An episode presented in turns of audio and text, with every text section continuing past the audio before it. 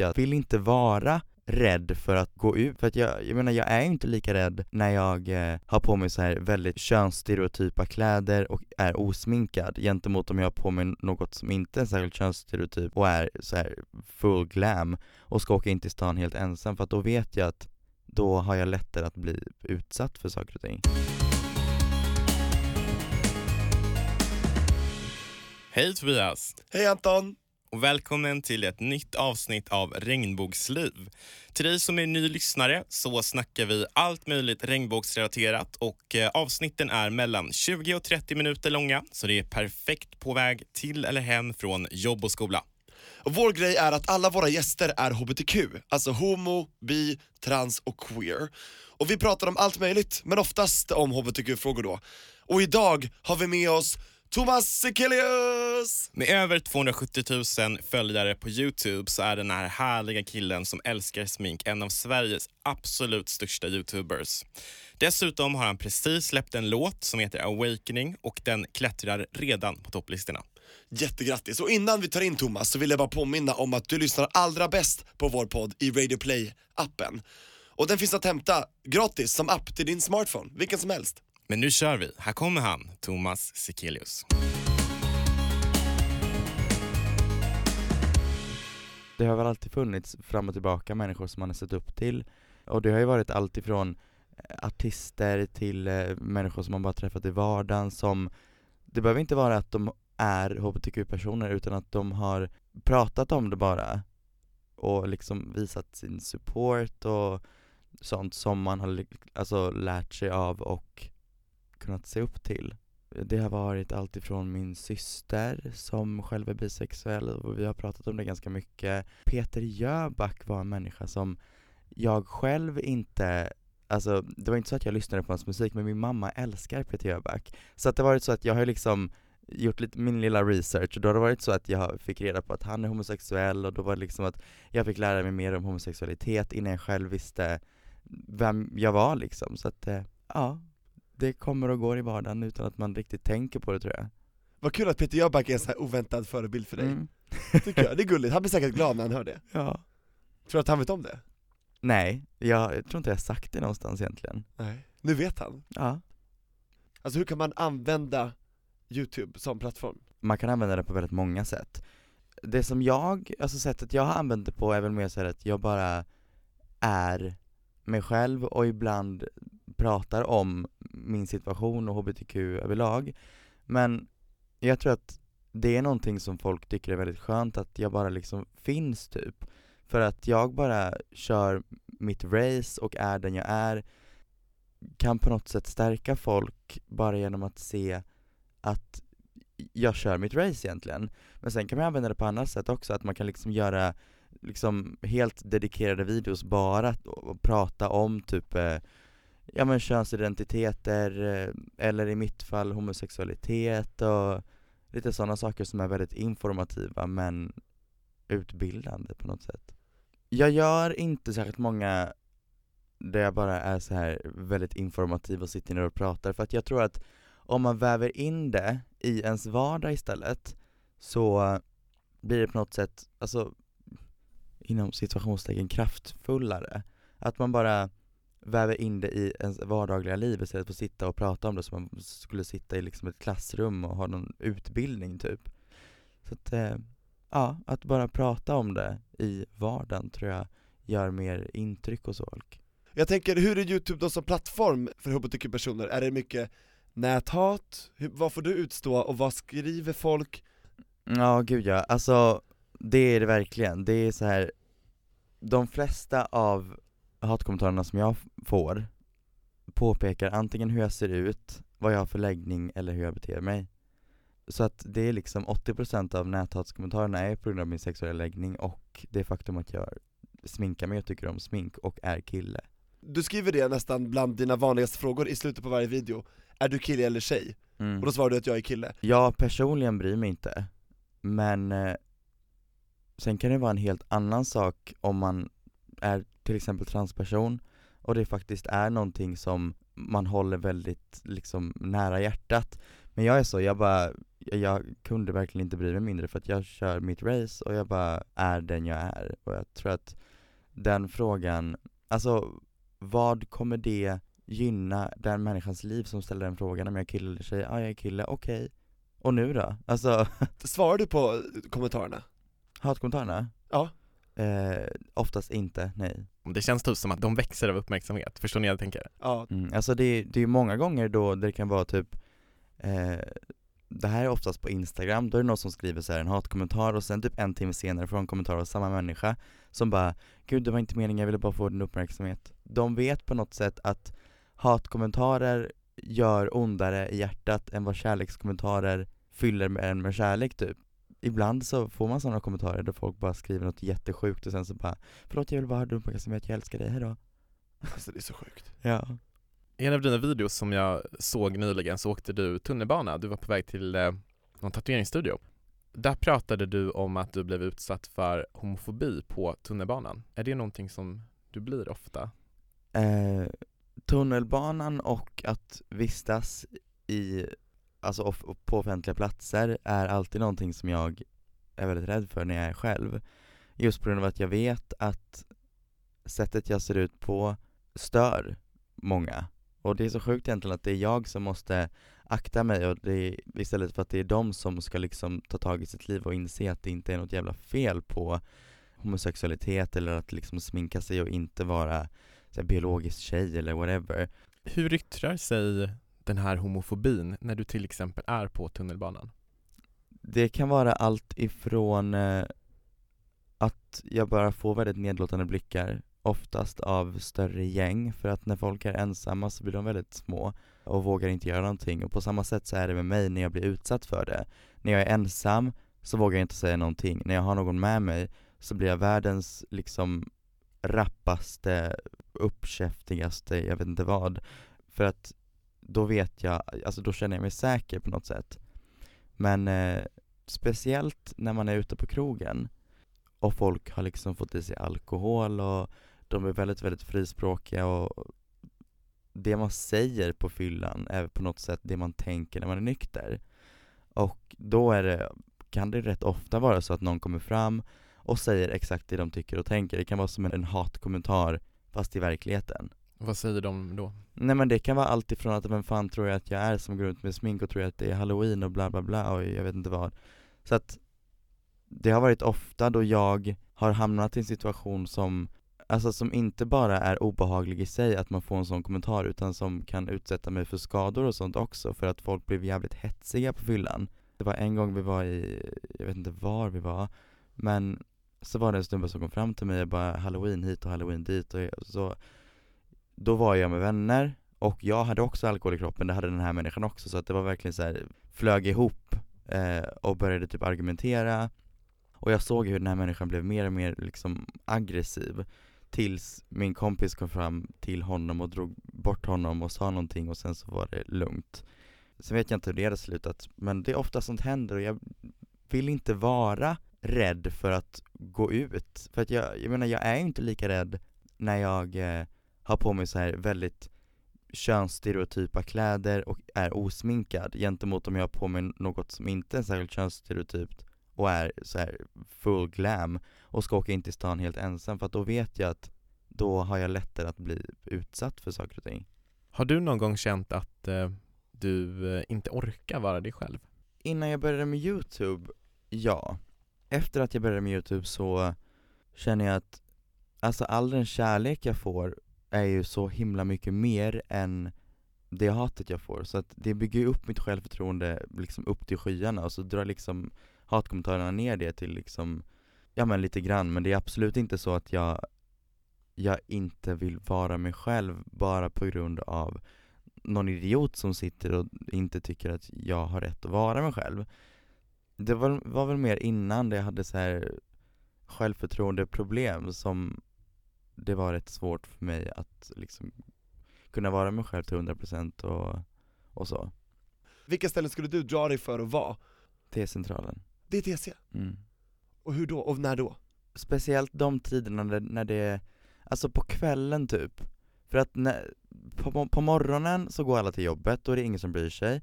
på eftermiddagen går alla hem från jobbet och alltså det är så mycket folk där så att ingen bryr sig alls Man syns inte ens. Nej precis, och sen på kvällen så är det liksom Alltså att gå ut från T-centralen och gå över liksom eh, Plattan, det, det, det blir på något sätt så här obehagligt för att man vet att folk bara står där och typ kollar på alla som går förbi.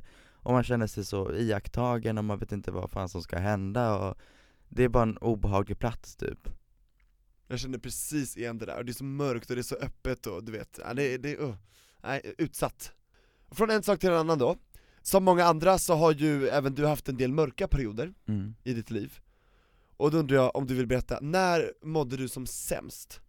Jag tror att det var i slutet av 2013 Och då var det, då var det både ätstörningar, depression, självskadebeteende Alltså Fan hans morsa Ehm, Det var jävligt mycket som pågick i mitt huvud och det yttrade sig inte bara i mitt liv utan även liksom det gick över på min familj och de blev indragna i det för självklart brydde, brydde sig de jävligt mycket. Så att de gick ju på eh, möten på BUP, alltså barn och ungdomspsykiatrin och eh, Sen var det mina vänner som ville mitt bästa men de liksom efter ett tag så tar det ju så mycket på dem också så att de bara, jag, jag pallar inte. Det var ju ett tag där jag bara sket i allting och jag ville liksom absolut inte göra någonting för att jag skulle må bättre, jag ville bara dö rent ut sagt Kände du Ehm, att du ville ta ditt liv? Ja, det försökte jag med också. Men det gick ju inte så bra för att här sitter jag och det är jag jävligt glad över att jag, liksom att jag sitter här. För att det var piller och alkohol och sen så, jag vaknade upp eh, av att min pappa kommer in i mitt rum och jag hör absolut inte vad han säger. Jag är helt döv och jag är helt döv i två dagar. Och åkte in på sjukhus mitt i natten och jag vet inte, jag fick bara ligga där, jag hörde liksom absolut ingenting. Efter det på något sätt så insåg jag att jag, den enda som kan göra någonting åt situationen är jag själv. Så att jag tror att man måste komma till den insikten själv. Det hjälper liksom inte med att ens föräldrar tjatar på en, ens kompisar. För att man måste, det är samma sak med typ så här ja men för, alltså om man ska sluta röka. Man kommer ju aldrig någonsin sluta röka om man själv inte vill sluta röka. Man vet att det är dåligt men man kommer inte sluta om man inte själv vill. Samma sak är det med att må bättre. Man kommer inte må bättre om man själv inte vill må bättre. Så att eh, när jag bestämde mig för att nu vill jag må bättre så gjorde jag allting för att faktiskt nå mitt mål och eh, när det var på bättringsvägen så var jag med i musikaler fram och tillbaka och fattade tycke för smink och sen så började jag med youtube och sen så alla liksom fina kommentarer förstärkte mitt självförtroende så pass mycket att det som hade tagit typ ett halvår för mig att liksom bygga upp mitt självförtroende gick på typ en månad på grund av all kärlek på internet. Det här låter ju fantastiskt fint och här sitter du idag liksom, Mm. och levande bevis. Vad var vändningen? Vad fick dig att hamna på den här vägen, att vilja må bättre? Ja, alltså, jag, jag tror att det var någon, några månader efter den här, alltså mitt självmordsförsök egentligen. Och då var det att den behandlingen jag gick på BUP, jag eh, tog den på allvar, för att det gjorde jag inte innan. Det var så här, jag måste gå hit, jag skiter egentligen i vad det är vi pratar om. Men eh, jag tog den på allvar och eh, sen så blev jag friskförklarad av BUP, men jag kände ändå inte att jag mådde helt och hållet tipptopp egentligen. Sen så, det var någonstans där jag började med bloggen som sen ut, alltså mynnade ut till att jag började med youtube som verkligen var så här att från och med nu så kan det bara gå uppåt. För att innan jag började med det så var det lite att jag kunde falla tillbaka när som helst men jag kunde också liksom gå vidare och må mycket bättre. Men eh, jag tror att det var vändningspunkten att jag började med youtube. Så att du nådde verkligen din botten och därefter kände du, nu har jag nått botten, nu, nu kan det bara gå uppåt, och så gjorde Mm. du det sen. Ja. Och psykisk ohälsa är ju vanligare bland eh, hbtq-personer än övriga befolkningen. Vad tror du att eh, det beror på? Jag tror att det är just den här utsattheten. Att man alltid, eller många av oss går runt med en liksom klump i magen i många fall. Och eh, det kan leda till att man liksom ifrågasätter sig själv och bara varför tycker folk illa om mig? Och det kan ju leda till att det blir liksom en ond cirkel, att man hamnar i dåliga tankar vilket sen eh, blir ännu värre tankar vilket sen kan mynna ut i en depression, vilket sen kan, alltså det är väldigt många faktorer som ingår i varför det är så, men jag tror att det är just den här utsattheten, att eh, folk som är hetero, okej, okay, de är ju inte lika alltså, utsatta av samhället, för det är ju så här folk tror att ett barn föds alltid hetero, det är alltid den här heteronormativiteten som hbtq-personer alltid måste gå emot och argumentera emot, vilket straighta personer inte behöver. Och det är en last som de inte behöver dra på.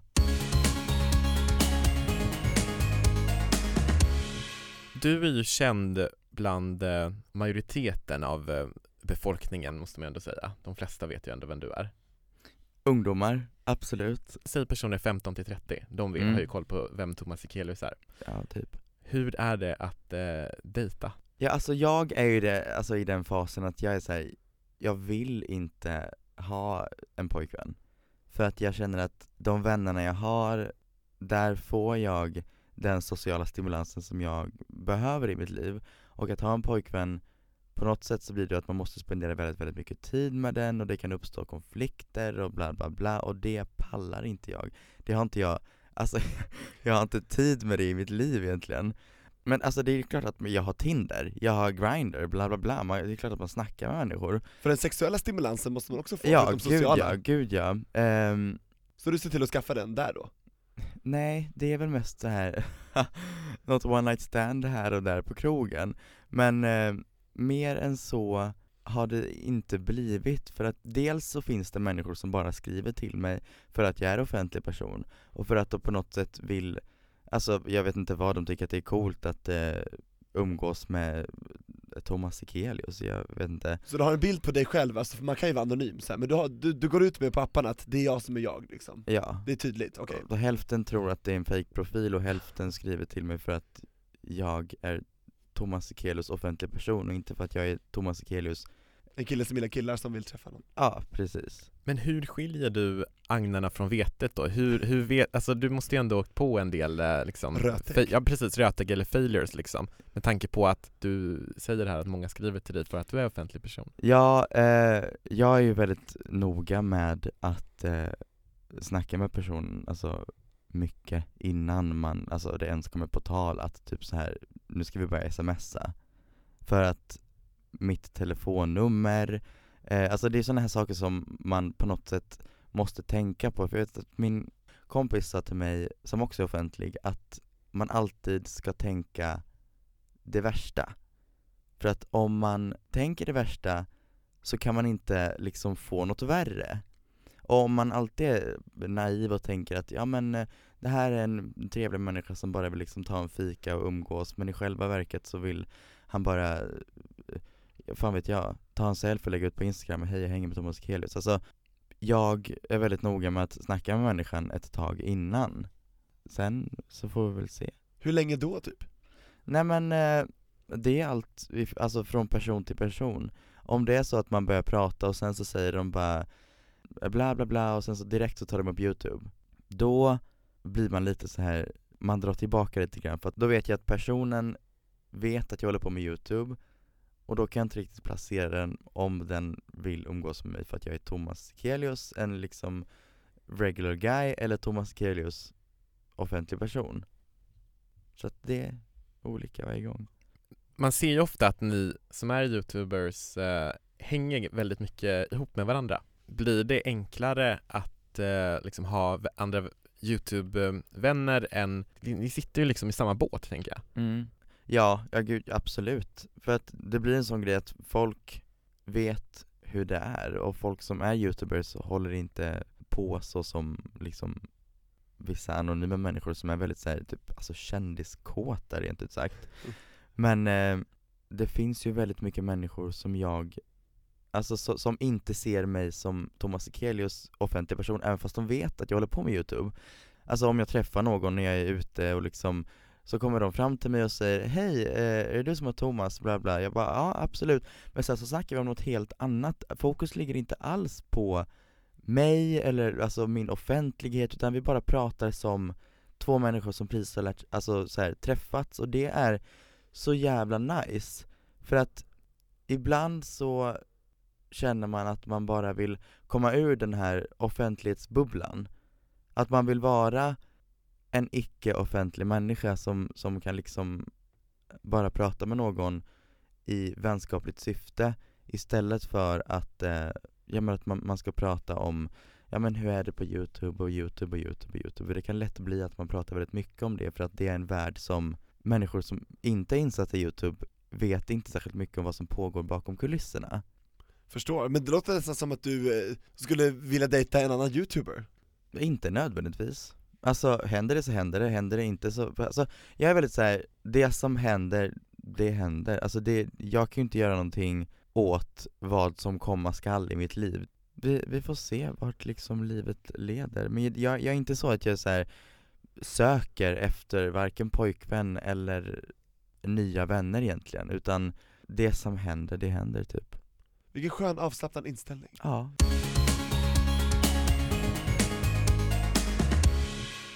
Nu är det dags för veckans eh, lyssnarbrev. Jag la ut på min eh, Snapchat i morse att vi skulle träffa dig och bad våra lyssnare att eh, snappa frågor, så vi provar lite ny variant den här veckan. Och eh, då har Simon, 15 år från Norrköping, skickat in en fråga till dig och han undrar om du kan ge honom tips på hur han ska våga sminka sig i skolan. Så jag antar att Simon, då som är 15 han går i högstadiet då, vill sminka sig och gör förmodligen inte det.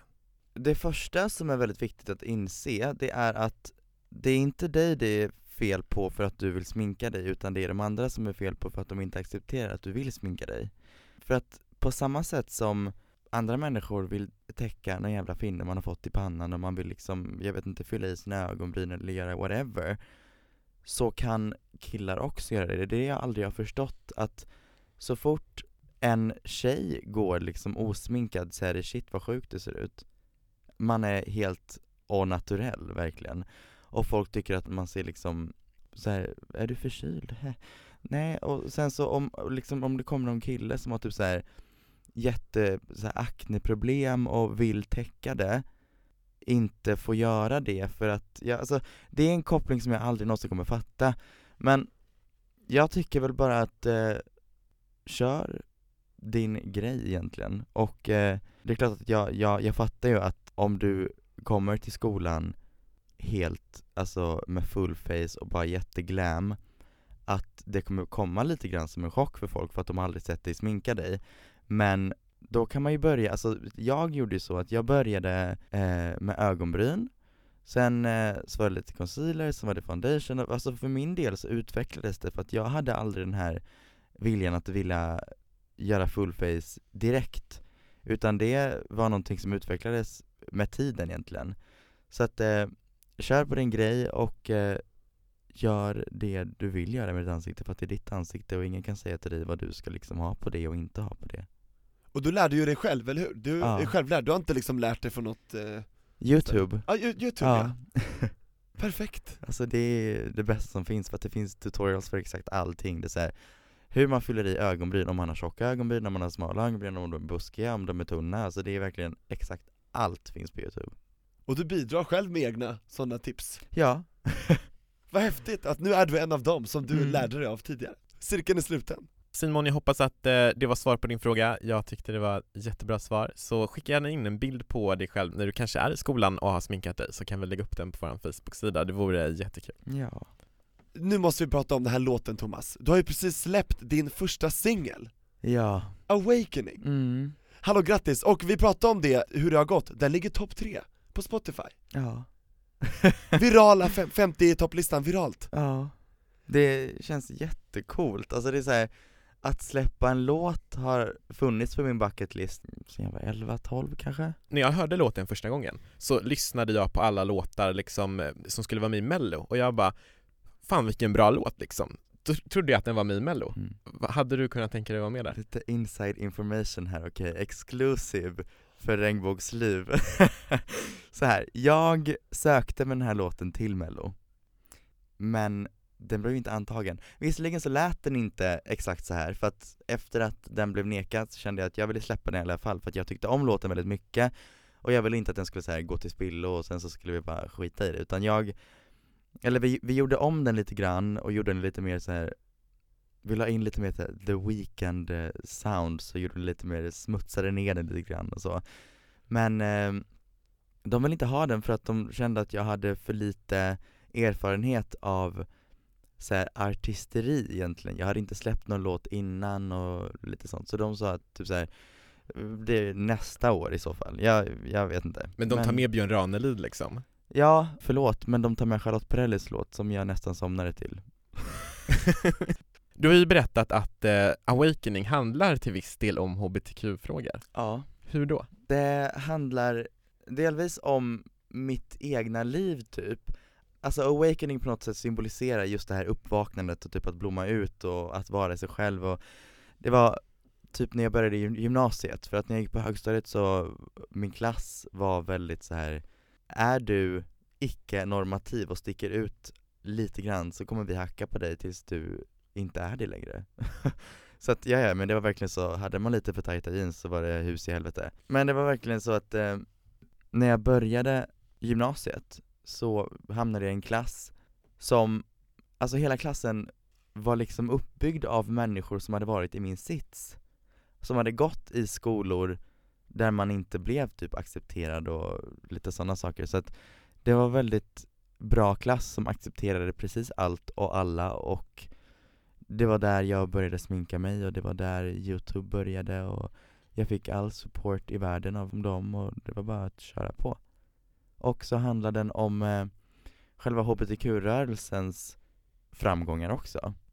Och liksom att det blir mer och mer accepterat. Och jag tror att fastän typ USA ser ut som det gör just nu och eh, jag vill åka dit men jag vet inte vart man kan åka för att jag är typ så här lite rädd så eh, tror jag ändå att framtiden är ljus. För att eh, dagens ungdomar röstar ju på det accepterande och inte det konservativa Och du är ändå en del av de ungdomarna? Jo Du går där längst fram i det tåget? Ja Jag tycker den är sjukt bra, den är eh, på min eh, spellista, min gymlista, min städlista, min allting Så in och lyssna på Awakening med Thomas Sekelius på Spotify Thomas, när får vi höra mer från dig i musikform? Lite längre fram, ja. jag vet inte riktigt när, men Du vill? ja Och jag kan väl nästan säga att jag ska Men vad Mm. roligt, känner känner att du vill liksom bli mer artist också samtidigt som youtube, hur känner du nu? Artister ja, i youtube? men jag tycker att det är jättekul med eh, både youtube och musiken och jag tror inte att, den, alltså att det ena behöver utesluta det andra Och det har varit så kul att ha med dig här idag Thomas Nästa vecka kommer vi gästas av en kompis till dig faktiskt, Ja. eh, Kylie Norell Yay! Vad ska vi fråga Kylie? Har hon någon gräns på vad hon inte lägger ut på internet? För att hon är väldigt så här. hon har typ liksom samlat en grupp människor som alla är liksom så jävla sköna och alla är så här, vad hon än lägger ut, de bara och tar allting som ett skämt Vad hade hon inte kunnat lägga ut typ? Var går Kylies gräns? Ja, Finns det någon gräns? Vi ska fråga henne det Tusen tack för att du eh, kom och gästade Regnbågsliv idag Thomas tack för att jag fick vara här